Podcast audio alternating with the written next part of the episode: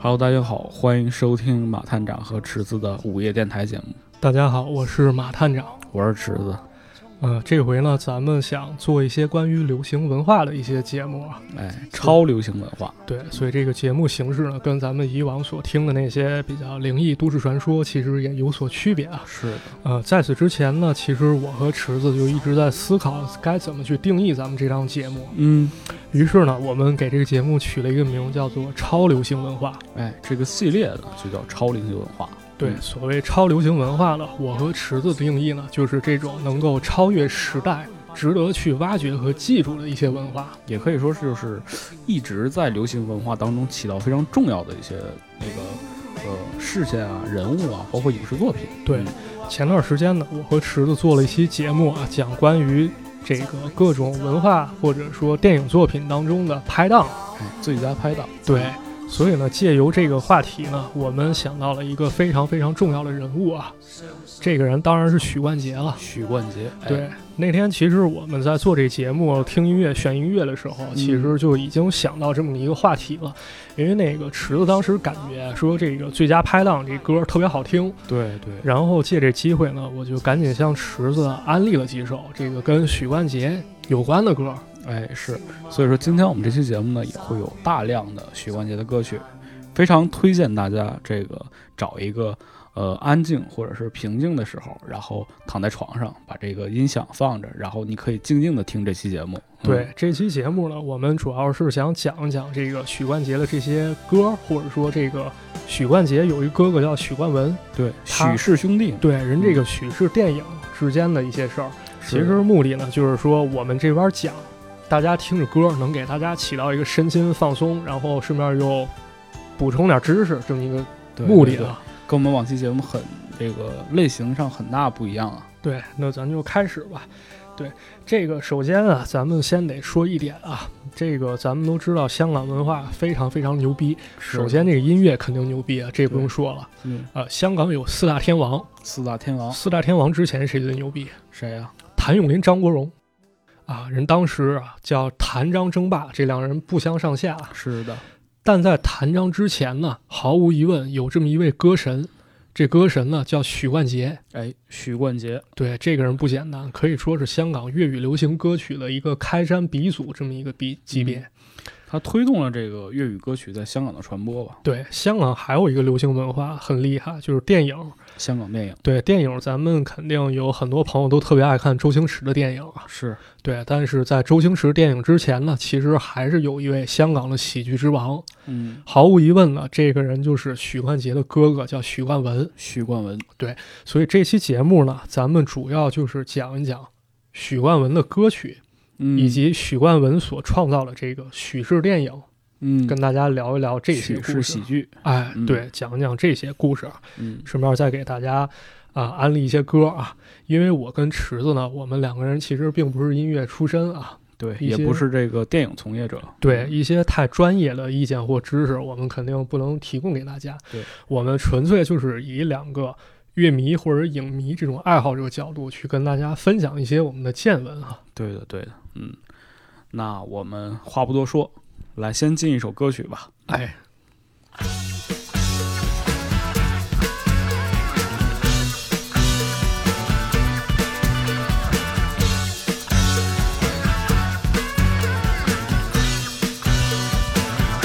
呢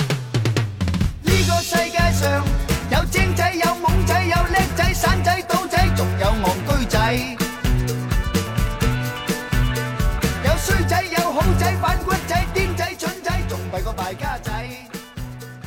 听着这首歌呢，然后这个马探长给大家讲讲这个许氏兄弟，许家这一家子是个怎么样一个情况？哎嗯，许家呢有四个儿子，非常少见，他们哥四个啊个个都挺有出息的。文武英杰四位，啊哎，他们是按照文武英杰这个来排辈儿的。嗯，你看，首先大哥许冠文这不用说了，这是香港著名的喜剧演员和导演。是的，二哥许冠武这个大家可能知道的不多啊，因为人本身是从事幕后工作的。嗯，那么三弟呢，许冠英，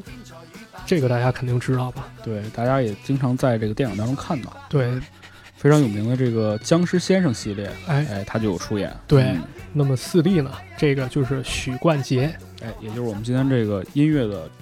主人公了啊，哎许冠杰。对，这哥四个呢，在香港流行文化史上，可以说为大家留下了非常非常浓墨重彩的这么一笔啊。嗯，这个许家啊，其实也可以给大家介绍一下这个许家其他家庭成员啊。嗯呃，这个许冠杰和许冠文，他的爸爸呢叫许世昌，他呢是一个老师，然后也当过酒店经理，还干过销售员，而且呢，他是一个业余的小提琴师。然后母亲呢，李倩云，她是一个越剧爱好者，而且人家曾经呢当过播音员。哦，一九五零年呢，许冠文他们一家呢就从广东来到了香港。嗯当时计划只是住个一年半载，但是呢，没想到就一直住了下来。是的，那么在此期间呢，许冠文呢也开始在香港落地生根，开始上学，哦，而且呢，他还在香港呢认识了一位同学，这个同学呢叫李小龙。哎，布鲁斯利，对哎，也是我们这个国际动作巨星啊。哎嗯，当时呢，放学之后啊，李小龙就去随处找人打架去，人得嗯练功夫，对吧？是那许冠文呢？他就泡妞去了。啊啊这术业有专攻是吧？哎，对，嗯，然后呢，这个许冠文呢，长大之后呢，他就是去教书，当了一名老师啊。教了三年以后呢，他终于有机会去上了大学了，跑到这个香港中文大学联合书院的社会学系。嗯，所以人家许冠文啊，其实还是挺有才华的。哎，其实许家这一家子这哥几个都挺有才华。哎，你像比如说许冠杰，他也是香港大学的，他是心理学系。对嗯，那么这个许冠文呢，人家上大学的时候啊，相当于就去了无线电视去工作了。嗯，这个时候呢，香港无线电视台。哎，嗯对，就是对这个电视台啊，他是又做策划，同时又做主持。到了六九年的时候呢，毕业了以后，他还去干过一段时间广告、哦，啊。当时去做了一个客户主任，就是咱们所说广告行业当中的 AE。就是和这些客户打交道。对，嗯这个时候呢，许冠文呢，他才二十七岁，哦，那么年轻啊！对，其实已经挺厉害了啊。是啊，咱们再看许冠杰啊，许冠杰其实相对于许冠文来说啊，他可能成名更早。嗯，人家呢，他是十六岁的时候就开始玩乐队了。哦，在一九六四年的时候呢，他们就组了一个乐队叫 Harmonix。 Harmonics，对，许冠杰呢，当时他是弹低音吉他，然后当主音歌手。六五年的时候呢，这支乐队解散了，他就加入了一个叫 Bar Six 的一个乐队。嗯啊名字都这么时尚是吧？哎，非常非常潮流。一九六六年的时候呢，他又加入了在这个人生当中呢非常重要的一支乐队，嗯就是 The Lotus 莲花花乐乐队哎嗯，对，这个莲花呢有出淤泥而不染的这种意思啊。嗯同时呢，也是当时非常非常流行的一种跑车嗯，啊，叫这个莲花。对这个名字呢也非常有意思啊。这个乐队呢，在许冠杰的音音乐生涯当中呢，啊可以说非常重要啊。首先，嗯咱们说当时呢是六十年代，六十年代呢主要是战后新生一代，他们长大了，嗯，长大之后呢，他们主要受到了一些西方的影响，对的，对，嗯那么就有了一种这种崇洋心理啊，追求时髦，思想也开始变得比较开放。然后呢，他们呢就不是特别能瞧上当时香港比较流行这些音乐，比如说咱们听的这个时国语时代乐，或者说这个越剧，他们都觉得这个稍微有点老土，有点过时了，人家看不上。特别是一些这个在英文学校读过洋书的这些学生，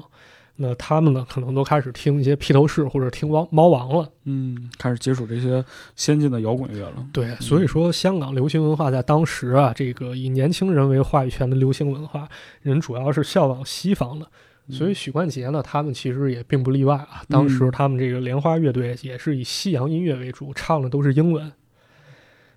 那这个时候呢，咱们就不妨来听一首莲花乐队当时他们所演唱的歌曲啊，好的叫《Kiss》。 ，Cakes， Thought you found the answer on the magic carpet ride last night. But when you wake up in the morning, the world still gets you uptight. Well, there's nothing left that you ain't tried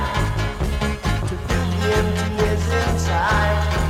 But when you come back down, girl, still ain't feeling right.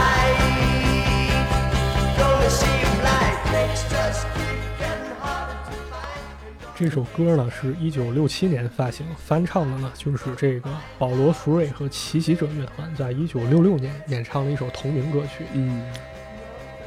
其实，在听这音乐的时候呢，感觉还是挺潮流的啊。是的，啊，尤其这个英文唱腔，而且呢，还有一点就是，我个人觉着有一种这个土洋结合的感觉，对的，觉得它这个前奏啊，有点像这个弦乐，就是咱们国家这种，比如说像琵琶这种感觉弹奏出来嗯，的啊，这种感觉。 Darling, see, no matter what you do, you'll never run away from you. And if you keep on running, you'll have to pay the price. Gonna seem like it's just getting harder to find, and all the kicks ain't bringing you peace of mind. Before you find out it's too late, girl, you better get straight.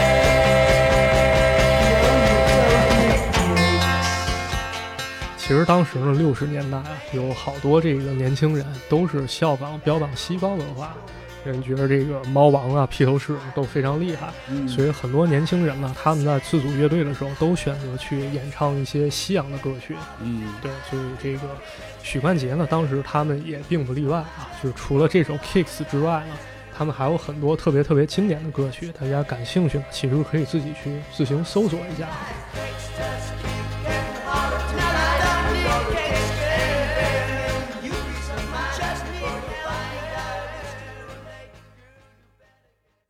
那么时间又来到了一九七一年，嗯，这时候呢，许冠文呢，他又回到了电视圈儿。当时呢，就跟弟弟许冠杰他们两个共同创作并演出了一档喜剧综合节目，叫《双星报喜双星报喜，》。对，这个《双星报喜》呢，当时啊也在香港非常的火。这得益于这哥俩的业务水平啊，这哥俩一会儿他们两个开始说段子，然后一会儿呢又开始演一些流行歌曲，反正既是令人捧腹，又听到了好听的音乐啊。对，两人很有才华，对嗯，而且在那个时候呢，其实已经能够看到许氏兄弟他们很有这个喜剧天才了。是的，对，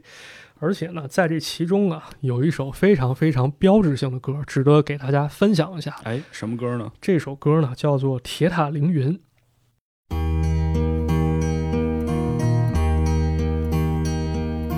鐵塔凌雲，望不見歡欣人面，富士sống字，聽不見遊人歡笑，只有神像在。这是一首非常非常舒缓的音乐。在这个节目首播第二季一九七二年的时候，在电视上所放出来的这首歌呢，据说是许冠文作词，然后弟弟许冠杰作曲并演唱，而且呢，也是当时非常少见的一首粤语歌。嗯有说法呢，说是许冠文当时在演完《双星报喜》第一季之后，短暂离开香港了一段时间，去世界上游历。哦，那么在这个过程中呢，他把自己出国游历的一些见闻和感想写了下来，写成了一首英文诗。然后呢，《双星报喜》的编剧叫邓伟雄，他邓看完雄对他看完了这首英文诗之后呢，把它转译成了中文。然后呢，先有了词，后有了曲。许冠杰呢，又把这个歌写出了曲子，嗯就是我们现在所听到的这首《铁铁塔塔凌凌云云》。樣似模樣。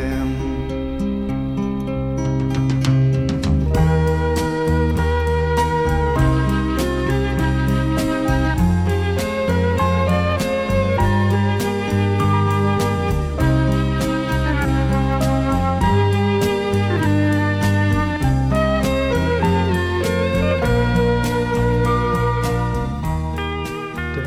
铁塔凌云呢，当时的名字叫做《救死模样》，后来才改的。啊、咱们一看这个歌名啊，叫《铁塔凌云》，特别容易联想到是不是说这个凌云是不是教导我们要有这个凌云壮志，去但闯我荡听。铁塔凌云这个名，感觉因为他出国游历嘛，哦对他去了巴黎，看到了铁塔，哎，可嗯，能是对于人家那种文化的一种一种倾慕吧，是的，可能会有这种感觉，但其实咱们都想错了，并不是这样啊。这首歌其实总体表达了一种金窝银窝不如自己狗窝的这种思乡情节。哦，对，因为什么呢？咱们看一下这个歌词啊：铁塔凌云，望不见欢欣人面；富士耸峙，听不见游人欢笑。自由神像在远方迷雾，山长水远未入其怀抱。潭岛滩岸，点点灯光，岂能及渔灯在彼邦？讲的是什么呢？就是说我在游历各个国家的时候，看到了很多景象，比如说嗯东京铁塔，比如富士山，比如自由女神像。但是看到这些呢，我并不认为这些东西有多厉害，因为它跟我的家乡香港相这个点点鱼灯相比，它根本就不值一提。嗯，就是体现了那种浓浓的乡愁。对，所以呢，也有词评人黄志华说了，说这首歌呢其实非常有香港本土意识，这个需要结合当时的时代来看啊。当时闹了一场惊天雨灾，叫六一八雨灾，而且呢，在这个时候开台快五年的无线呢，展现出了非常巨大的凝聚力，筹了很多款啊。嗯正，好十年八月呢，香港的海底隧道就通车了，九月中星光戏院也开幕了。到了十月呢，又有一部特别能够集中表现香港人精神的一部电视剧，叫《狮子山山下》，狮叫《子狮子山下》。啊，对，这个电视剧开播了，所以我们现在说香港人的港人精神嘛，一般也会说狮子山精神。哦，狮子山精神。对，所以说呢，有人认为这首歌标志着香港文化将要进入一个新的时代。嗯也有人说了，这首歌啊其实是标志着香港流行音乐进入了粤语时代。嗯，这此前也说了嘛，就是说当时粤语歌很少嘛，大家伙儿更多的去翻唱英文歌，或者是说台湾流过来的国语歌曲。哎嗯，对，但这句话呢说的对，但又不对，因为什么呢？这个有人查证啊，当时《铁塔凌云》这首歌啊，在当时并不是特别火，嗯因为它只在电视台放过，并没有说出唱片或者说多次重播这样。当哦，然，这首歌在红起来了，已经是后话了。嗯但是呢，我个人认为这依然无法磨灭这首歌在许冠杰创作生涯当中的这个重要地位啊，是的，是的，很好听。把这首歌送给大家，希望这个，比如在外的游子啊，或者说远离家乡的人，可以听一听这首歌。对，尤其是今年这个呃疫情吧，影响很多人，其实会对于家乡的思念会更沉重一些。对对，嗯这时候听一听这歌，可能我们的家乡没有说这个像香港一样有点点鱼灯，嗯但可能思乡心听了这首歌，可能你会有一些新的想法。感是的情了，它总是互通的。嗯，俯首低问，何時何方何模樣？回音輕傳，此時此處此模樣。何須多見，復多求？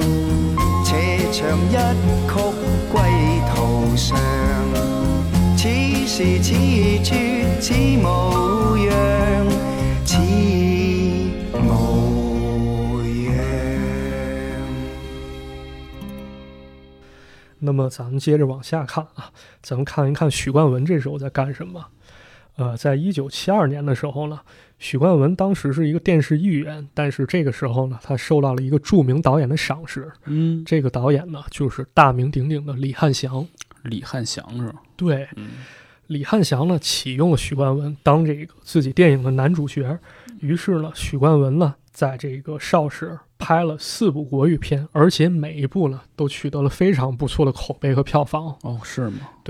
其中有一部呢叫《大军阀》，值得给大家讲一讲。大军阀，对，这讲的个是一军阀。没错。而且这个军阀呢，就是许冠文饰演的。嗯，这个军阀呢，他是在日俄战争当中啊，帮助俄国人去打日本人。嗯，后来呢，就是机缘巧合成为了一名军阀。但是呢，军阀啊，他有时候总有一个毛病，啊就是他没什么文化。嗯于是呢，他就闹出了很多笑话啊。在这个表演过程中，特别能看出许冠文的表演天才。对，比如说那个天不下雨啊，嗯闹大旱，这个许冠文演的军阀呢，就领着一个大炮过去，说要把龙王庙给炸了。 吓唬龙王啊，对，结果真的下起大雨了，他真的以为自己把龙王都给打败了。啊管用了。哎，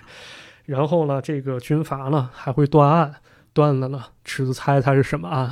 这个他能会断什么案啊？啊，他断了一起强奸案，哦，强奸案呢？哎，但这起强奸案呢，其实是人自导自演的，就是两人通奸又诬陷给了第三个人，哦，哎，于是呢，许冠文演的这军阀呢，用一种什么手法想去找出其中的破绽了。嗯他先问了这个民女一个问题，就是说，你说这是强奸嗯，啊、强奸有没有真的奸进去了？用词也很精准呐、哎奸进去。对，这是电影原话。嗯，那么这个民女呢，她可能就要想了：我既然栽赃陷害，那我应该把案情描述的更复杂、更嗯狠毒一些吧。是啊，就是说奸进去了啊进去了。啊。许冠文就说：“那我找两个士兵啊，你们两个现在过去试一试，你们两个强奸他，能不能奸进去？”用真实的这个就手段去检验。对，但是发现啊，那名女子其实力气真的蛮大的，两名士兵过去都有点招架不住，足以见得这个女性啊，就是她不是很有可能，嗯，就是面对一个手无缚鸡之力的男子，还让他给奸污了。是啊。对，是这样一个电影。哎，说所以说他这个 破案手段虽然有点粗暴啊，但是这个想法还是挺有意思的。嗯对，嗯但是断完案之后呢，这个许冠文演的奸阀军阀呢，就下令把当事人给枪毙了。哦，对，虽还然挺残忍的。对，虽然说他有一定的这个断案能力啊，但还是非常残忍。嗯，就是这么一个故事。许冠文呢，在电影当中啊，演的这个军阀可以说惟妙惟肖，嗯就是剃了一个大光头，把这个军阀野蛮、不讲理、土里土气、没文化这种气质嗯都给表现出来了。这个最近是不是好像翻拍了？我记得张卫健最近也演了一个，也是大军阀。啊，嗯，这个可能是大啊家如果感兴趣的话，可以去看看，是不是一个故事？嗯对，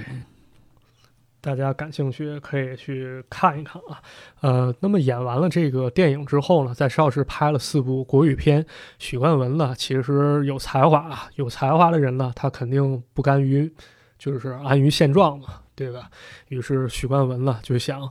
自己去拍电影。是啊，对，在很早之前呢，其实许冠文他就构思了一个剧本，叫《鬼马双星》。他呢特别想去通过自编、自导、自演这么一个电影，去嗯跟邵氏电影合作。嗯，于是呢，他就找到了这个邵氏的老板邵老板。想拉点投资。哎，嗯，他当时提出呢，这个电影我自编、自导、自演，那咱们能不能采取一个分账形式，咱是啊们分红？嗯，但是呢，在当时啊，邵氏对于钱卡的特别严，当时就因为钱的事儿呢，错失了李小龙。因为那个李小龙他在返港的时候，首先考虑想跟邵氏合作，他提出想要一万美金的酬劳，嗯但是这个要求并没有被同意，反而呢让邵氏错失良机。李小龙转投嘉禾，拍了电影，然后突破了香港票房纪录。哎呀但是呢，到了许冠文这块儿呢，这个邵老板还是卡得很严，而且呢，他还从这个剧本的角度去说，这个剧本实在太烂了，嗯，把这个请求给拒绝了。找了一个不太好的借口。哎，那许冠文呢？一看东家不亮西家亮啊，此处不留爷，自有留爷处。于是呢，他就转投嘉禾电影。哦，找到了这个呃对家，对，然后呢，这个电影呢，真的在嘉禾给拍出来了，而且呢，这个也是许冠杰和许冠文一起主演。演完之后呢，电影上映，票房记录又被刷新了。哦，是吗？那么厉害？哎，非常厉害。值得一说的是呢，这个电影里面啊配乐是由许冠杰参与的，当中呢有一首歌啊特别值得给大家分享一下啊，是一首很有古风韵味儿的一首歌，嗯，咱们一起来听一下啊。这一首起歌听一叫，下。哎，这首歌叫《双星情歌》。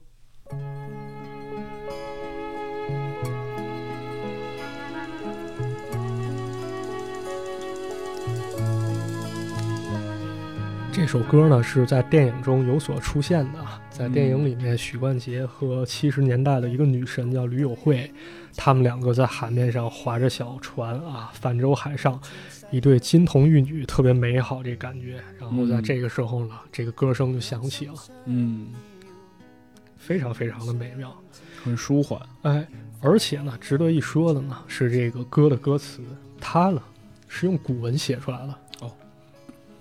这是一首古风歌。对，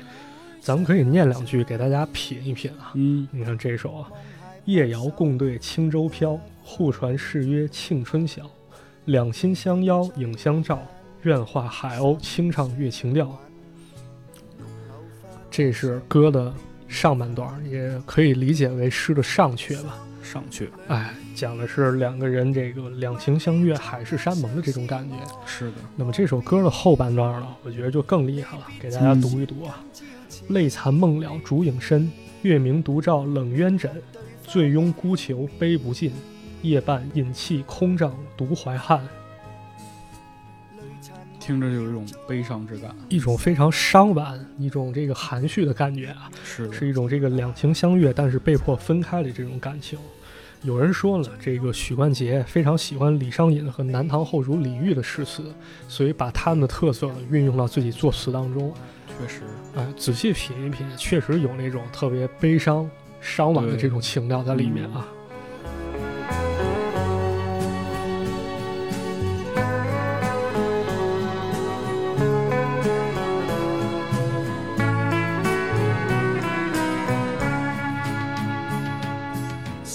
这首歌呢，其实在后来呢，有很多人都翻唱过，包括大名鼎鼎的陈百强。嗯，也翻唱过，但是我感觉这些人翻唱的呢，离许冠杰唱的都差点意思。是这是这首《双星情歌》。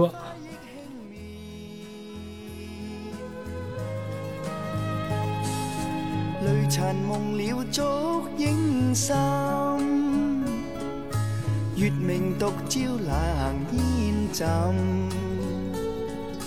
醉拥孤琴，比不禁，夜半饮泣空像独怀憾，夜半饮泣空像独怀憾。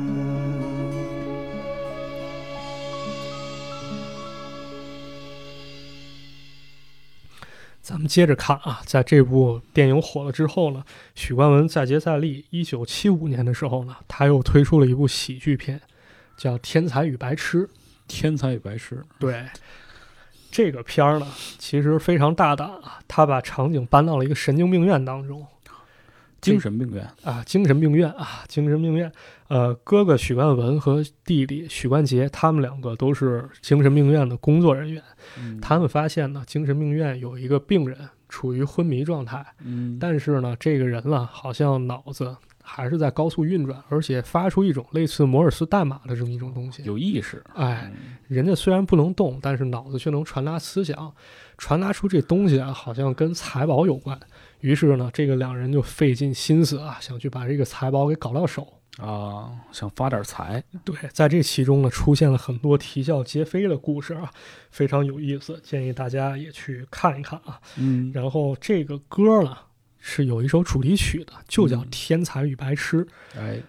而且呢，里面运用了大量的粤语的俚语，那咱们外省人啊，肯定听不懂。俚语对、方言，哎，嗯听一听呢、也无所谓，咱们来听一听啊。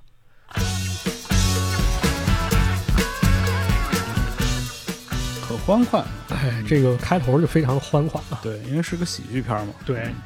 而且呢，他这个写词儿啊，也非常有水平。是，啊、我个人认为呢，是把这个粤语博大精深之处给发挥出来了。嗯，比如说这个第一段啊，他想形容这个世界非常多元，就运用了大量的跟载有关的字。宰宰就是这个单立人加一个子，哎，咱们说这个靓仔的仔，你看他说这个世界上呢有精仔，有蒙仔，有叻仔，有散仔、赌仔、反骨仔、败家仔，这些仔都是嗯败家子儿粤语说的。哎，也就是咱们说了，聪明人、傻人、很棒的孩子，嗯喜欢赌博的人，反骨呢就是说背叛别人的人。嗯，二五仔，哎，二五仔，还有这个败家仔，这败败家子儿，败家子儿，嗯对。最后一句，问你点敢乱生仔？你怎么还敢到处乱生孩子 呢？哎，世界这么多元，是，你万一生着不好了怎么办？对啊吧？嗯，之后呢，就是一段中间的副歌部分，人唱了：嗯，边個係天才，邊個係白痴，扮懵定蠢才，有根而未知。你说，这个是哪个是天才呢？哪个又是白痴呢？嗯，呃，是到底是装傻还是真傻呢？没有那么容易知道。是啊，哎，嗯，想了想啊，确实也是，这跟那个电影啊主题非常契合。这个精神病院里的两个人啊，费尽心思想去侵吞一个人的财产，但是呢，咱们都知道啊，这个天才和白痴往往只隔一念之间啊。嗯，有的时候呢，聪明人容易聪明反被聪明误，是的，哎，笨的人呢，他老老实实的，他傻人有傻福啊，对啊，对吧？但是有时候因为贪婪一念之差呢，这个聪明人呢，反而会做出傻事儿来，嗯哎，跟这个电影可以说非常非常的契合。因为这首歌呢，运用了大量的俚语，啊可以说非常直白。据说呢，因为歌词低俗，遭到了广播电台的禁播。不过呢，还需要给大家介绍另外一首歌，跟这首歌的风格呢就迥然不同了。截然相反，哎，这是电影中的一首插曲，传唱度非传唱度非常的高，叫哎《天才白痴往日情》。也是天才和白痴，哎，咱们来听听这首歌。哎，这个情绪一下就下来了，哎这个感觉呢，特别像以前咱们看这个国产动画片儿啊。嗯，嗯，有没有发现，一般咱们看国产动画的时候，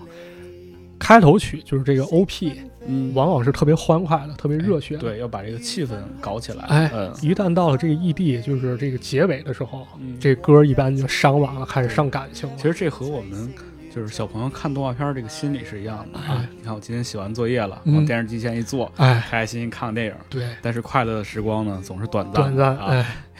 看一会儿呢，电动画片儿结束了，你妈就该说：“哎，今儿就到这儿吧。”嗯，我就作业 没写呢。哎，对，咱们听一听这首歌。烟砌成原创天太狠。暴雨中，相亲相与共，梦已空，太匆匆，泪暗涌，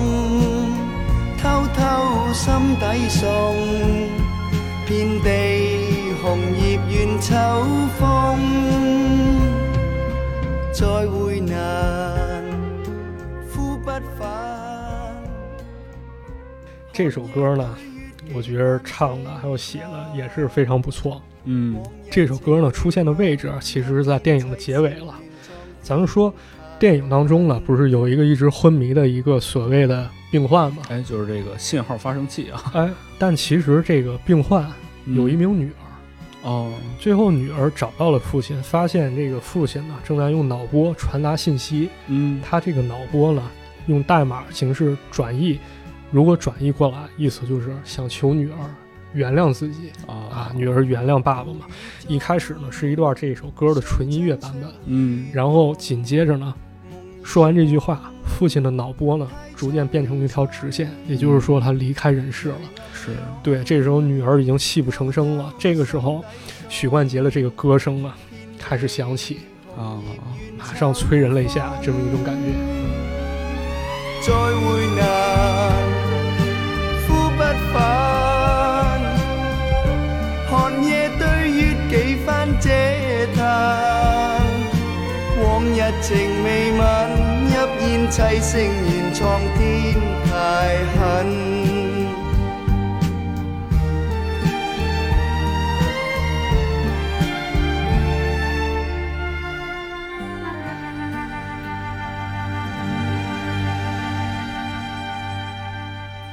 如果要是这个听歌的时候稍微酝酿一点感情，其实很容易听哭的，对，因为这首歌里面有一句歌词，特别是这一句啊，这个我不会念啊，我给大家唱一下好了。嗯，就是往日情未泯，一怨砌成原创天台恨。这首歌可以说是歌的高潮部分啊，是，听完以后真的很伤感。嗯，呃，电影里展现的其实是父亲和女儿的一种感觉，但其实我觉得这首歌呢，拿到比如恋人之间、对，朋友之间、嗯，师生之间、是，师徒之间，嗯。其实都能说得通。对的，嗯，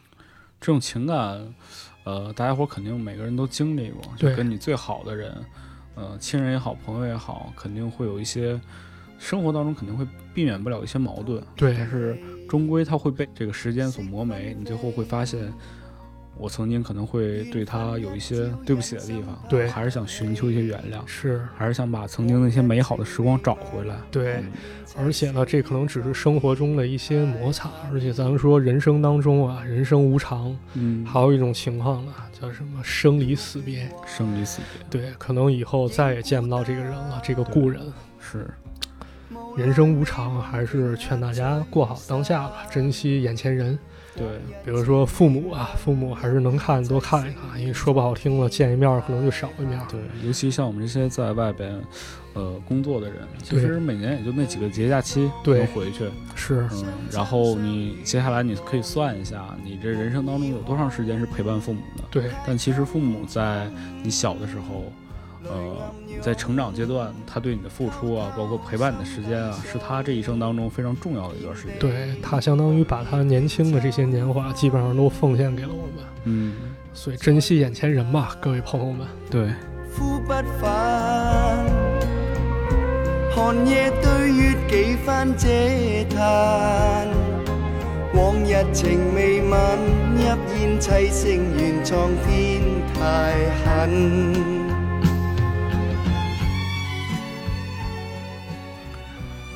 配着这首特别好听的歌啊，毫无疑问，这个电影《天才与白痴》又拿了一个年度票房冠军。嗯，那么过了一年以后呢，许冠文又推出了一部我认为非常非常重要的电影《哎，什么呢？半斤八两》。半斤八两。，啊哎，这个《半斤八两》呢，首轮公映呢就拿了港币八百万元，哇而且呢是打破了香港开埠以来的票房记录。是是，非常非常之不简单，可以说是整个一九七零年代香港最为卖座，而且是最高入场人次的电影。嗯这个《半斤八两》呢，为什么好啊？为什么这么多香港人都爱看呢？嗯，有两方面原因啊。第一方面原因，它是一脉相承的许氏电影当中的搞笑风格。哎，也是由这个许冠文和许冠杰，包啊哎，括许冠英他们出演的。对嗯咱们现在说这个喜剧电影啊，经常是这种，比如说几分钟就有一个梗，几对分钟一笑点，嗯这个电影呢，其实已经有当时那种有现在这种感觉了。嗯比如有一场戏，啊我印象特别深，非常非常搞笑啊。呃，许冠杰和许冠文他们两个正在电梯中正在走，嗯，然后突然有一个人鬼鬼祟祟了，许冠文以为这个人把他钱包给偷了啊，啊然后就去追他，两个人你追我赶呢，跑到了地下的一个厨房，嗯那么在厨房之中呢，两个人就开始发生了一场非常搞笑而且有意思、激烈的打斗。哎他都厨房里呢，全是这些食材啊。嗯这个所谓偷包的人呢，拿起了一个这个巨齿鲨，就是这个鲨鱼嘴上长着好多尖刺儿啊这种生物，当杨家枪耍了起来。那么许冠文眼看要吃亏呢，抄起一段香肠，然后顿时呢，这个背景音乐啊就响起了李小龙格斗式的声音。双截棍是吧？哎，对，非常有意思， 特别特别的搞笑是的，啊！有机会大家一定要去看一看这电影啊，对笑点可以说是非常非常多。 推荐大家而且看一下。对，嗯现在看也不过时，而且呢，这个电影呢可以说是一个针砭时弊的作品，为什么这么说呢？因为这个电影中呢出现了很多当时香港的社会现象啊。比如说，这个打工仔在打工过程当中一些辛酸苦楚的这么一种感觉，嗯还有呢，这个电影当中呢，开头其实是跟拍了一段香港街景，嗯哦有擦鞋的人，有拉车的人，相当于一个社会百态。还有呢，就比如说香港的婚外情现象，嗯香港拦路抢劫的现象哦啊，，这在电影中其实都有表现，就用是这展种现了整个这个香港市井的这个状态。哎对。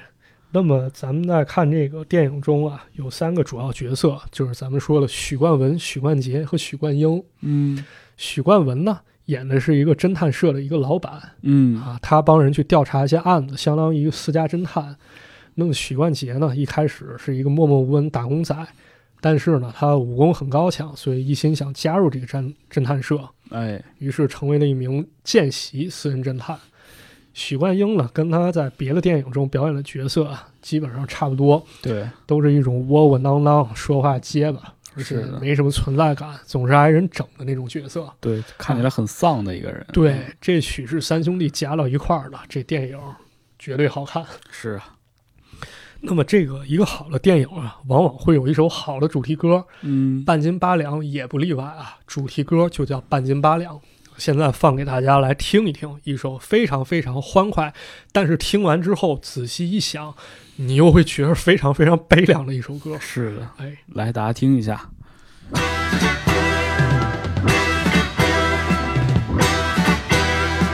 我哋呢班打工仔，我们一帮打工仔，哎 对这首歌呢，可以说非常非常生动的还原了这个打工仔的生活啊。嗯部分歌词呢，可以用白话跟大家说一下啊。嗯，讲的是啥呢？说我们这群打工仔啊，到处奔波，简直就是在折磨我们的肠胃啊！哎，啊就是三你你餐工作吃一不完忙是吧，你就没法正对常吃饭了。吃饭了，哎嗯，赚那么少的钱啊，到月底根本都不够用，是啊，可以说是非常倒霉了啊。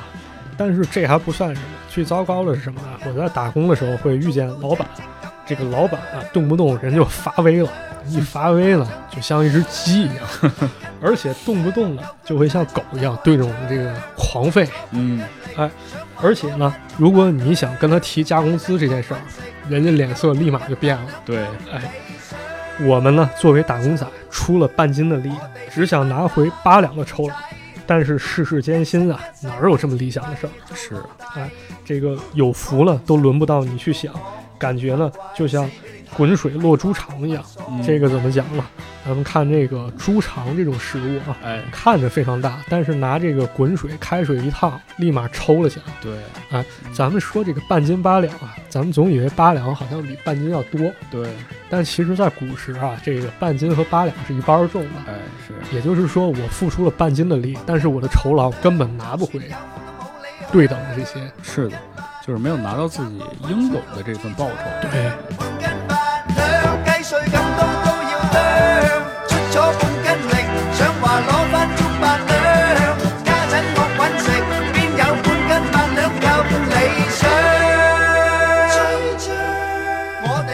这首歌还是蛮有意思的啊。比如说，形容这个老板乱吠的时候，嗯，嗯，加入了三声狗叫声，汪汪汪。真的是狗叫啊。啊，是。所以这首歌为什么说它听起来很欢快，但是听完之后又感觉非常非常悲凉呢？嗯，这就不得不钦佩许冠杰的这个才华，啊对是当时社会的这种观察太精准了。对，就不说当时香港社会了，其实放到现在啊，还是这逼样。是。联想到我们自己本身，其实每个人都有这种感同身受的这种体验吧。对嗯咱就想一想啊，就是你在工作的时候，如果公司看你没有利用价值了，嗯，但是他不想赔你 N 加一，那怎么办？他就开始拉帮结派啊，对找茬儿呗。对，找同事排挤你，站队，给你这个开批斗会，然后最后相当于把你挤兑走，他就不用赔偿了。嗯，而且呢，这个你拿了一个人的钱，老板总会给你安排两个人的活儿，是甚至更多的活儿，你却拿不到更多的薪水。一旦你想提加点人工吧，咱们加点钱吧，老板都会抠抠缩缩了，还会给你提各种要求是啊，还会对你产生各种怀疑。那么我想我不干了，我跑路总可以吧？对啊，但这个时候呢，可能你又会担心，那么我面试下家公司的时候，人家做背景调查，呃，这家公司会不会讲你些坏话，给你造成些麻烦呢？是顾虑太多了。对，所以说这个打工仔啊，一直好像都很不容易啊。嗯联想到自身，再想一想这首歌，真的是太精准了。对，而且他为什么要用一个欢快的旋律呢？我觉得他有一对种对苦中作乐，嗯，有点这个革命乐乐观主义的这种心态对，其实就是我们，呃，也没有办法，或者是无力去改变现状，那我哎们还不如让自己开心一点，是吧？嗯，对，开心最重要。所以我也能能体会到，就是说，呃，现在很多人平时刷着抖音，然后或者是看一些搞笑的综艺节目，就它是一种唯一能让他在这个苦日子当中有一个快乐的放声笑的一个时间。嗯，反正也没辙，那何妨不自己过得开心一点呢？对啊，哎就是明天的事儿明天再说，我今天晚上就想把所有的事情放下，笑一笑。哎对这就够了。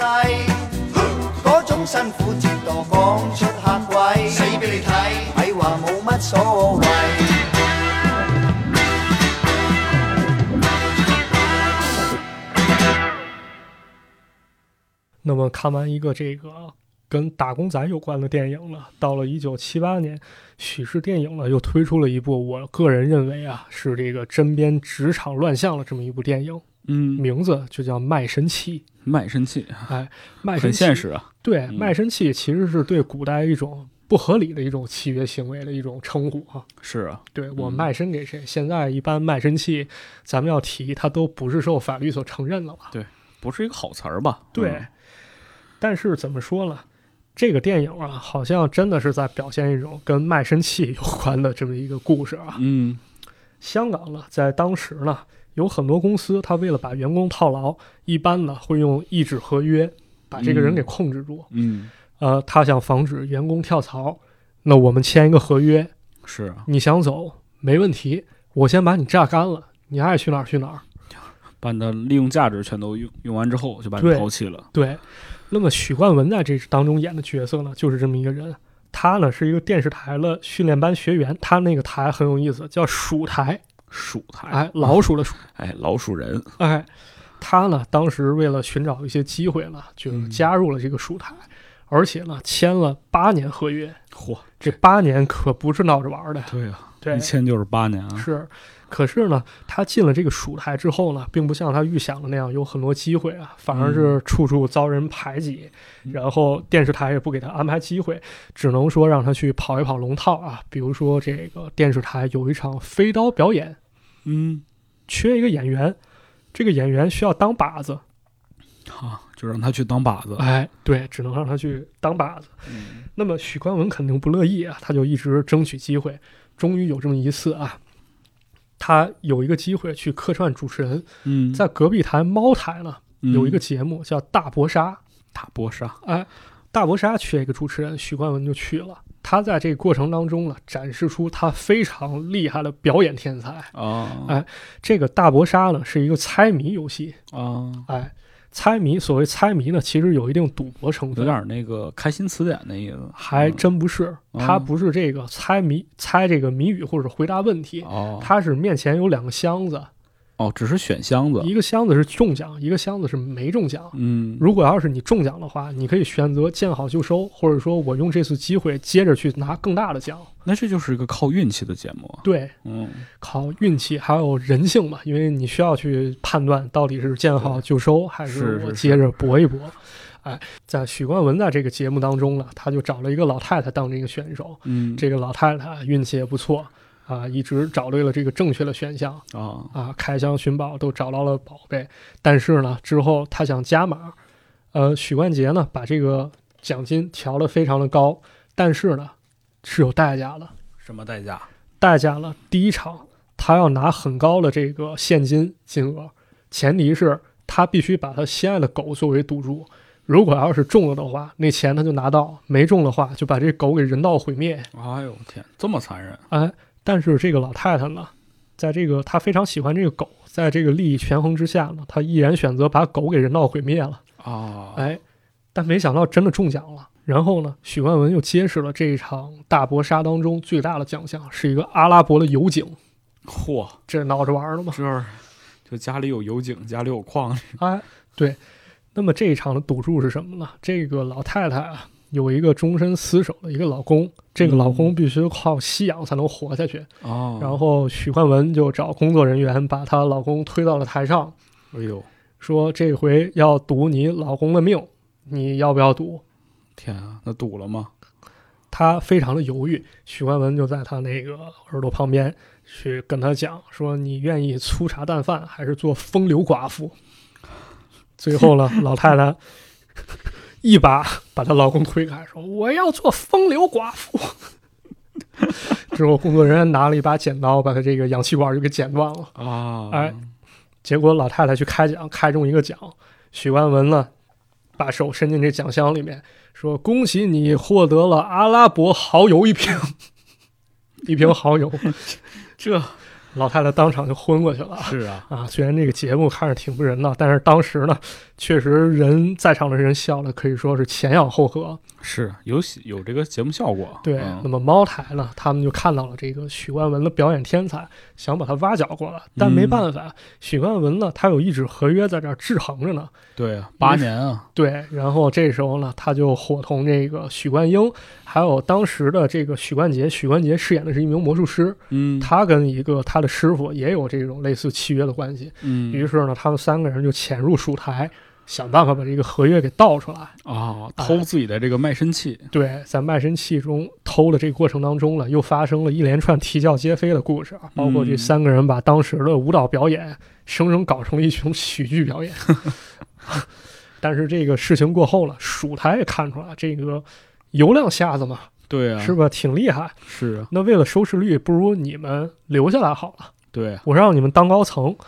但是呢也有条件，你们先来签一份儿这个契约书，签份又儿签合一同份儿，哎，这时候呢，这哥仨看见这个契约书以后笑了一笑，说：“你这份儿卖身契呢，已经臭了。”哎，三个人最后保持住了底线，可以说威武不能屈啊，贫贱不能移。移。对，对啊，大概讲，它虽然是个喜剧，但是就是给人这个感感受啊，包括它它里边这些道理啊，其实很正向，就是很很让你能有一种就是切身体会，感觉到我自己要为自己的这个事业和生活努力的这种感觉。对，，啊很现实吧。而且我甚至觉得这可能跟许冠文他早年的经历有关。嗯，你看，比如说他想拍电影，但是并不能得到一定的赏识，对啊，啊，包括他在这个电视台就是做各种节目什么的，很有可能是把自己早年的见闻还有积累都加到了电影当中。是的，所以说这个电影拍的很搞笑，也可以建议大家去看一看。嗯，那么在这个电影当中呢，还有一首歌也是许冠杰唱的，非常非常的好听啊，而且很有意思，就叫《卖身契》。买身契，哎，咱们来听一听啊。叭叭叭叭，苏蝦仔未出世，都去揾玉皇大帝，聽佢講翻啲世俗條例，嗯，拎起張埋身契，起勢咁擰頭擰計，好坐低聽姑家你講。这首歌讲的是什么呢？他唱的是啥呢？其实更有故事性了。嗯他讲的是一个小婴儿的故事。啊，啊，咱们都说投胎轮回转世，对不对？是，啊这个小婴儿呢，准备投胎，他准备来到人世间了。那嗯么在此之前呢，他先去玉皇大帝那块儿。啊玉皇大帝说：“我先要教你一些世俗条例，啊，对先啊吧？给来个培训课，是在此之前吧，你先那个签一个卖身契吧。你签了以后，我就让你出生。从这儿开始就已经有卖身契了，哎，出生之后呢，这个小孩儿啊，慢慢长大，终于谈了恋爱。那嗯谈恋爱过程当中呢，偷尝了禁果，那没有办法，就得结婚了，对吧？嗯，那结婚呢，你又得买房，你又得给女方家彩礼，你赚了钱又得孝敬长辈，所以这又跟签了卖身契一样。嗯是的，所以呢，这个歌里就说了，在香港这里，为了生计，什么都受人限制。看报纸也有诸多条例，拆想啊、水电费都要加，买菜啊也越来越贵，就连特别恩爱的夫妻呢，因为生活压力也会闹矛盾。哎，不过你可别过于忧心了，否则呢，你要气出病来，那可怎么办？对啊，进医院那就花的可大了，养了一群儿女呢，你的苦啊只有自己知道，因为每个人呢，你总得拿点书本费过来给他交一交吧。对啊，说，哎，这个一张又一张的卖身契啊，不停拖累你一辈子。总之一句话，阿弥陀佛，真是前生造孽今世报啊！哎，想想是不是这个道理？是是，哎。还是很现实，对，嗯非常现实。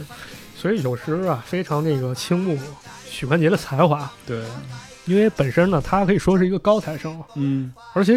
给我们的感觉好像他是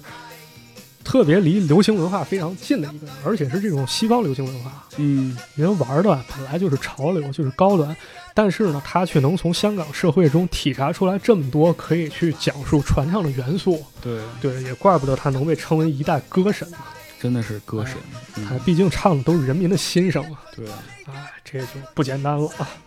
说完了这个卖身契呢，那咱们呢就说一说这个以后的故事啊。到了一九八二年呢，这个许家兄弟拍了一部电影叫《摩登保镖》，嗯自此呢凑齐了五部电影，然后这五部电影呢都可以说成为了脍炙人口的经典。七十年代呢，咱们总结一下，许氏电影呢一共五度拿下了年度票房冠军，天哪，三度五呢改，写了香港开埠的票房记录，真是不简单。嗯而且呢，许氏电影不光中国人爱看，人日本人也爱看。啊，早在一九七九年的时候呢，这个嘉禾公司去日本推广李小龙，哎，这个时候呢，加映了一场半斤八两的电影。嗯嘉禾公司呢，他们宣传部把这个怕这个日本人可能看不懂啊，于是就嗯给这个许冠文起了个外号叫 Mr. Boo， ，Mr. Boom，哎，一个非常有意思的名字，结果非常受欢迎啊，在日本创下了十亿日元票房的记录。嚯，之后呢，几部许氏喜剧都是以这个 Mr. Boo 作为标题，而且呢，这个有一点啊非常有意思，嗯，这个电影啊，它肯定有这个咱们所谓的吹替，就是配音，对啊，对吧？那么这个许冠杰的声音是谁给配的？谁呀？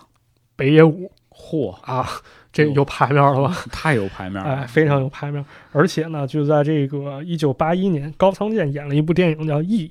嗯啊，就是那个 station 那个车站，车站的意思。嗯对，在这其中呢，它呢就有这个男女主角共同欣赏，就是刚才咱们聊的《半斤八两》里面许冠文那场厨房打斗的戏。在电影里看电影，哎，而且日本漫画有一个漫画界有个大师叫赤犬不二夫，嗯，人家呢给这个电影呢写了序，还写了这个日文歌词儿。哦，啊，相当于日本人也非常喜欢是啊，有意思。有意思，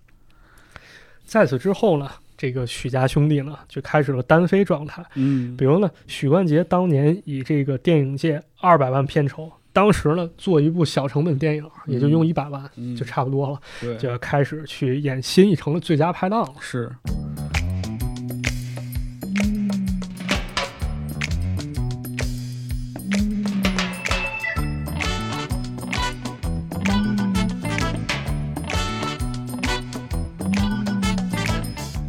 哎，最佳拍档这首歌呢，也可以说非常好听啊，嗯，这个歌词也非常有意思啊。我名叫 King Kong，长得像 James Bond， ，James Bond，哎，讲的是喜欢一个女孩的一个事啊，对。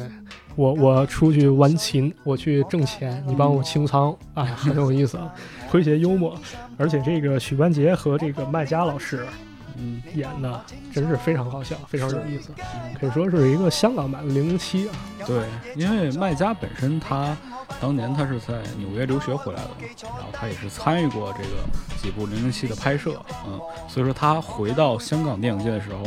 就想把《零零七》这种大场面、大动作，包括这些特别高科技的这种动作戏带到香港电影当中，嗯，于是就拍了这么一部电影，嗯，对，最后这个电影啊，确实成绩非常不错，是两千六百万元票房，开创了香港开埠以来最卖座的记录，而且呢还拍了很多续集。是的，而这个时候呢，其实也是偶像派崛起的时候啊，像七十年代这个崛起的一些早期实力派歌手，包含这个许冠杰在内，其实呢已经稍微有点尴尬了，毕竟上点岁数了。是的，对，开始失去了一些年轻人的市场。但是呢，许冠杰呢，在形象上做出了新的尝试，继续在这个乐坛上保持了这个领先的地位啊，嗯，而且相当潮流啊。在这儿就是给大家分享一首歌啊，叫《日本娃娃》。日本娃娃，嗯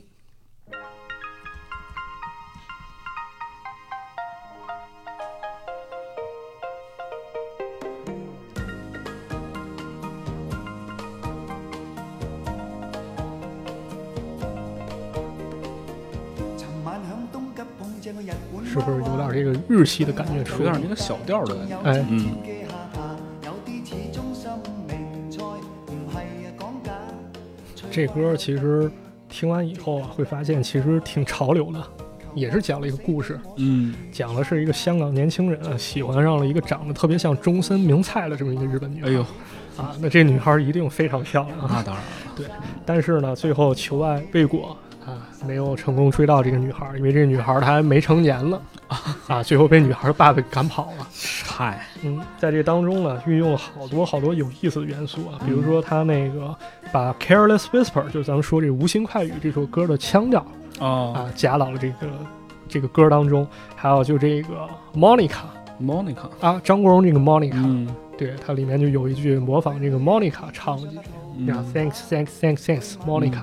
哎，而且呢，他还在粤语当中呢夹杂了一些日文，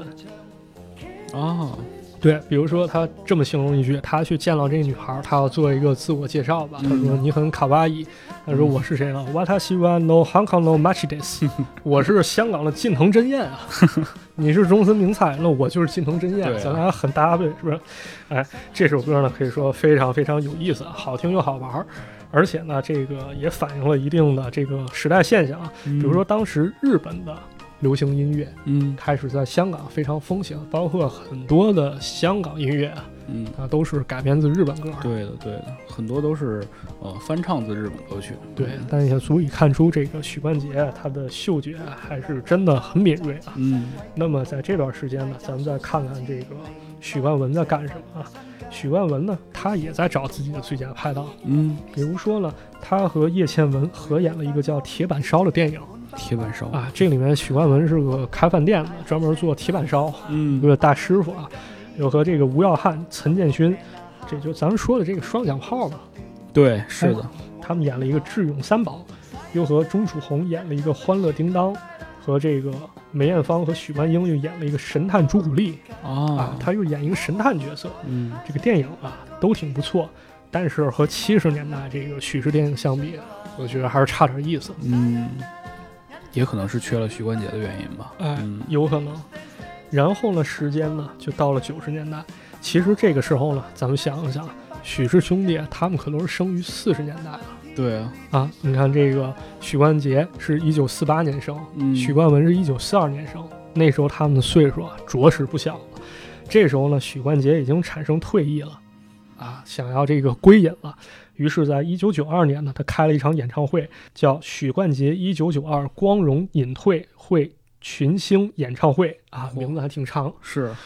据说当时啊，真的是群星闪耀啊，群只星要有牌面的演艺界人士啊，都过来了。比如呢，比如谭咏麟，嗯啊，谭咏麟跟许冠杰合唱了一首《张国荣》。张国荣因为谭张争霸的时候啊，人家已经在八九年宣布已经退出乐坛了，是不再唱歌了。嗯但据说啊，他当时是说这是一场相当于私人晚宴的形式，所嗯以我唱不唱无所谓。于是呢，就有了这首许冠杰和张国荣合唱的这首《沉默是金》。这也是我特别喜欢的一版《沉默哎是金》，非常好听。嗯，对，大家可以听一下。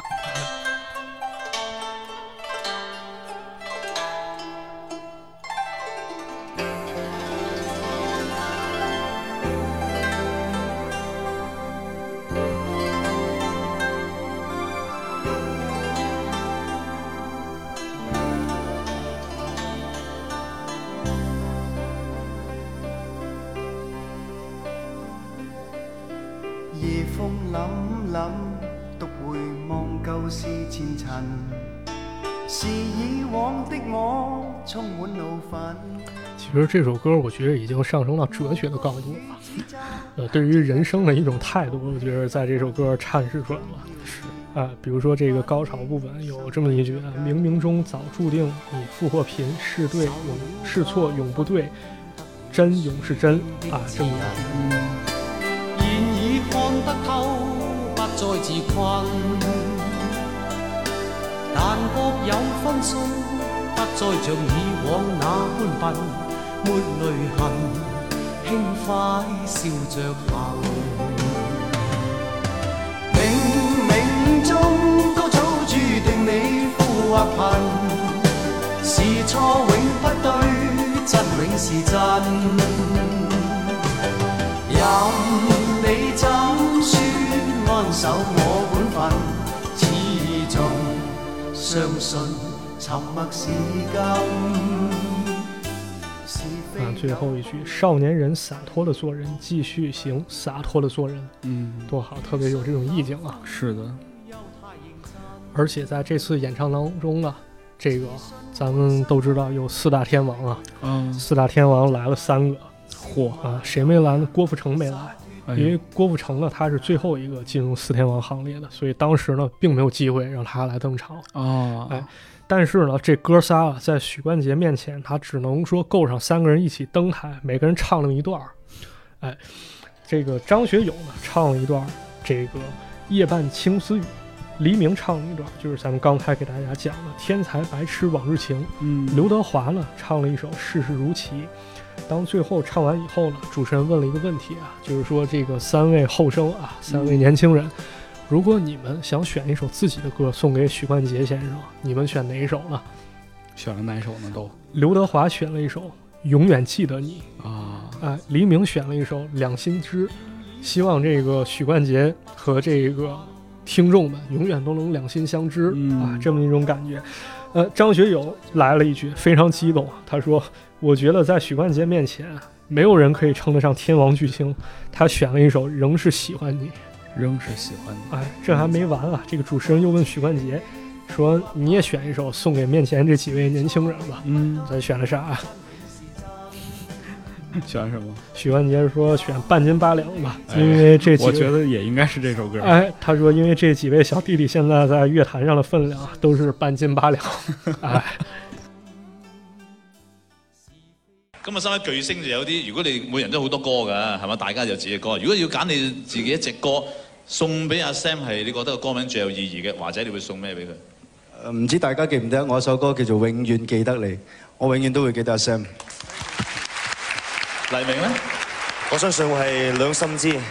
喺咁多年嚟，我相信每一個香港嘅朋友同阿 Sam 一樣，都係佢知你知，大家都係兩心知。我有啊我覺得我覺得阿 Sam 面前都冇得邊個係巨星㗎啦，所以我哋都唔可以稱佢巨星啊。咁啊，有我就揾一首我就舊陣時啲歌嚟嘅。我記得我自己睇第一次睇嘅演唱會就係阿 Sam 嘅喺大球場嘅。咁啊，將一隻舊歌，我嘅歌叫做《仍是會喜歡你》。À, 誒，我相信無論阿 Sam 以前、依家或者以後，我哋都一樣咁喜歡你嘅 Sam。好嘅，好嘅。咁啊，三位嘅歌送咗啦，阿 Sam 咁你誒，如果你都應該送翻隻俾佢哋啦，你會揀邊隻歌送俾佢咧？誒，呃我諗我會揀半斤八兩，因為三位小弟弟咧，三個而家樂壇上面嘅份量咧，都係半斤八兩，同埋 half a pound 咁樣加埋。 所以哎呢，这个许冠杰往后啊就算是退隐了。嗯，对，在歌坛之中，其实他也有现身，但是可能就不像以前那么的殷勤了，因为毕竟机会呢，可能还是要留给年轻人一些嘛。是啊，而且呢，这个许冠文呐，许冠文在一九九一年的时候，虽然他那时候也在演电影，但是其实他的时代呢已经过去了。呃，这时候呢，有一部电影在一九九一年有个《豪门夜宴》，在这当中呢，他和周星驰在餐桌上演了一场戏，他们呢用这个鸡头，两个人拿筷子夹鸡头，这场戏相当于完成了一个喜剧之王的交接。嗯但现如今呢，咱们如果说起香港，在周星驰之前，谁才是真正的喜剧之王？一定会说他是冷面笑匠许冠文。嗯，哎，朋友，不是这么吃啊？你也喜欢吃鸡屁股啊？我不喜欢吃鸡屁股的。那你干嘛夹着我的鸡屁股啊，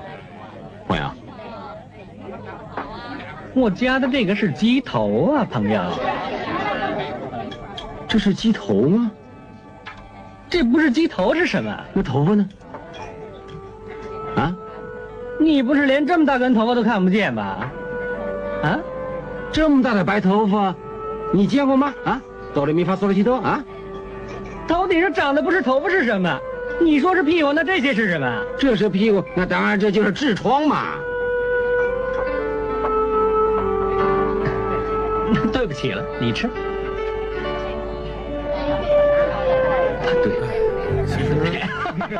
也是一个时代的结束吧。对，许氏兄弟，包括许冠杰本身，从电影，然后歌曲，他们把这些市场也好，包括他们的听众交给了更新的人，下一代的人，嗯，然后他们也希望香港电影，包括乐坛能够越来越好。对嗯其实咱们现在想想啊，就是许冠杰他退隐的时候是一九九二年，那时候咱们都还没出生呢。是，而且现在仔细想想啊，甚至有点难以相信啊，许冠杰今年其实已经七十二岁了。哎呦，那许冠文岁数更大，已经七十八岁了。是的，而且嗯今年因为疫情嘛，对其实本身那个许冠杰是有几个在红磡的演唱会的，对但是也是因为疫情然后取消了，对，但他还是说，呃，捐了二十五万的港币给哎这个、呃社会，然后希望去能够帮助更多的人去对抗击这个疫情。是嗯，对。现在呢，这个许冠杰的歌呢，现在听啊还是依旧经典啊。然后许冠文的电影现在在看，其实也挺搞笑的。虽然有人可能对，虽然有人可能会提出啊，说这个喜剧电影啊，喜剧电影它其实里面的笑点已经老套过时了，或者说它这个套路化太严重了。嗯，也有人说了，这个许冠杰的歌儿也不够高级，它不够潮流，太老掉牙了。但是我觉着吧，咱们如果要是听歌、看电影，衡量一个作品吧，它总是有时代性的呀，对，而且还要考虑这歌或电影它背后的意义。即便它不属于这个时代，但是每个时代相信都会有人继续喜欢它。当然，那最后咱们再听一下许冠杰的这首《铁塔凌云》吧。嗯，还是这首歌也是这几首歌当中，我觉得特别好听的一首歌吧，哎也是反映了其实说，呃，许冠杰自己本身他的这个创作理念，对，他都是说，呃，外面的世界很精彩，但是他自己本土的文化，香港的文化，呃，我们要唱粤语，我们要说粤语，我们要把香港电影推到世界上。对，就是看听这首歌的时候吧，其实我有两个特别大的感触，啊嗯就是想跟大家分享一下。啊第一个是我查资料的时候，在这个嗯 YouTube 上看了一个留言，这个应该是一个香港中学生写的。哦他说：“我一位十二岁的初中生，或许我没有资格评论，但这一首歌唤起了我三四岁时与爷爷奶奶在南丫岛生活的情景。可惜爷爷已过世，不能再重拾小时候。嗯，我觉得他这个评论也是我们节目想表达的吧，嗯就我们不是专业的乐评，也不是专业的影视从业人员，对，但我们希望能够通过这样一期节目，呃，给更多人分享曾经的这些辉煌，曾经许氏兄弟电影的辉煌，包括曾经许冠杰歌曲的辉煌。嗯对，还有一个我感触非常深的呢，是在一次演唱会当中，许冠文自己唱了一首歌，嗯，边弹边唱啊，在唱到一半的时候，他说：“呃，我小的时候啊，爸妈带我来到香港，一开始只说住一年半载，结果没想这一住就是一辈子。嗯，”然后这时候他已经快哭了，都。是，他说把这首歌献给所有在香港奋斗的人。嗯，香港其实是那个时代的一个符号吧，对它它意味着就是说有更大的城市，更多的机会，更多奋斗的人，对对我们能去到香港，那就证明我们想为自己的生活、为自己的人生去奋斗一把。对嗯是，所以说怀旧啊，我觉得总是有意义的。嗯，嗯，很多人觉着怀旧是一种特别后进的感觉，好像对一直咱们沉湎于过去，沉湎于旧时光的辉煌。是，嗯，但我觉得并不是这样，啊因为这个铭记旧日的潮流，铭记旧日的辉煌，可能更助于我们在这其中找到力量，嗯我们再去更为坚定的往前走吧。对的，嗯，这也是我们今天这期节目想表达的。对，呃，同时的话，说到最后就是。这期节目呢，跟我们往期节目形式上呢是有很大的不同的。对，对，我们也是想尝试着，能不能呃用一种安静的，用一种呃很平和的方式，给大家讲一些我们自己喜欢的东西，对然，后给大家推荐一些好听的歌曲、好看的电影。嗯、对，，如果大家喜欢这种类型节目的话呢，我们以后也会继续把它做下去。对嗯。也同时呢，也欢迎大家可以给我们留言，介绍一下你所喜欢的一些流行文化。是的，嗯，我们的节目呢是虽然是在这个各大音频平台播出，但同时呢，马探长也有自己的这个公众号，然后我们也有自己的微博。我希呃，如果你喜欢的话，也可以在这些地方跟我们互动，对然后也把自己的故事分享出来，嗯，嗯。然后分享分享听完这期节目的感受吧，我觉得觉得那个时代的美好，就是对，是不是拦着我们往前走，而是说继续的告诉我们，我们可以创造自己的美好。嗯对其实我的感触吧也挺深的，因为就是这些歌其实都是我小时候听的，嗯，因为那个就是我是个石家庄人啊，但是、嗯呃，我爷爷和我爸在广东住了很长时间，我爷爷三十多年都在广东当海军，然后我爸在十多岁的时候才回到了北方，嗯所以说就是我从小可能听到的都是一些跟香港或者广东有关的这些音乐或者看这些电影吧。对，所以这对我来说可能是我童年的一些记忆，所以我可能更有动力去发掘、去热爱。是的，嗯，那行，那这期就先这就样，就到这里吧，嗯，就到这里吧。感谢各位朋友，大家听着这首歌曲，然后就结束今天的这期节目吧。祝大家生活愉快，事事顺心。祝大家都能，呃，追求到自己的理想，哎，嗯，完成自己想要达成的愿望。马探长和池子陪伴大家携手向前。好嘞，那这期节目就这样，拜拜。好，再见。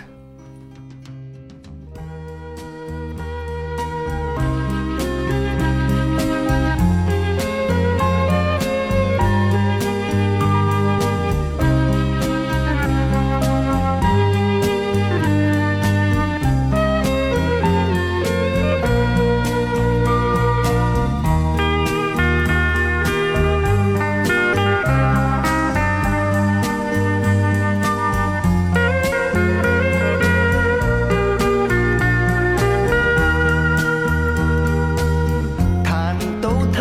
岸，點點輪光，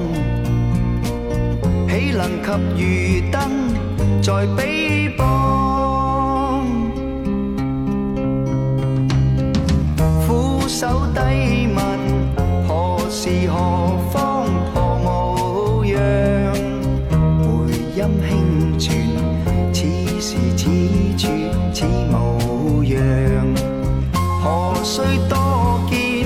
復多求？斜長一曲歸途上，此時此處此無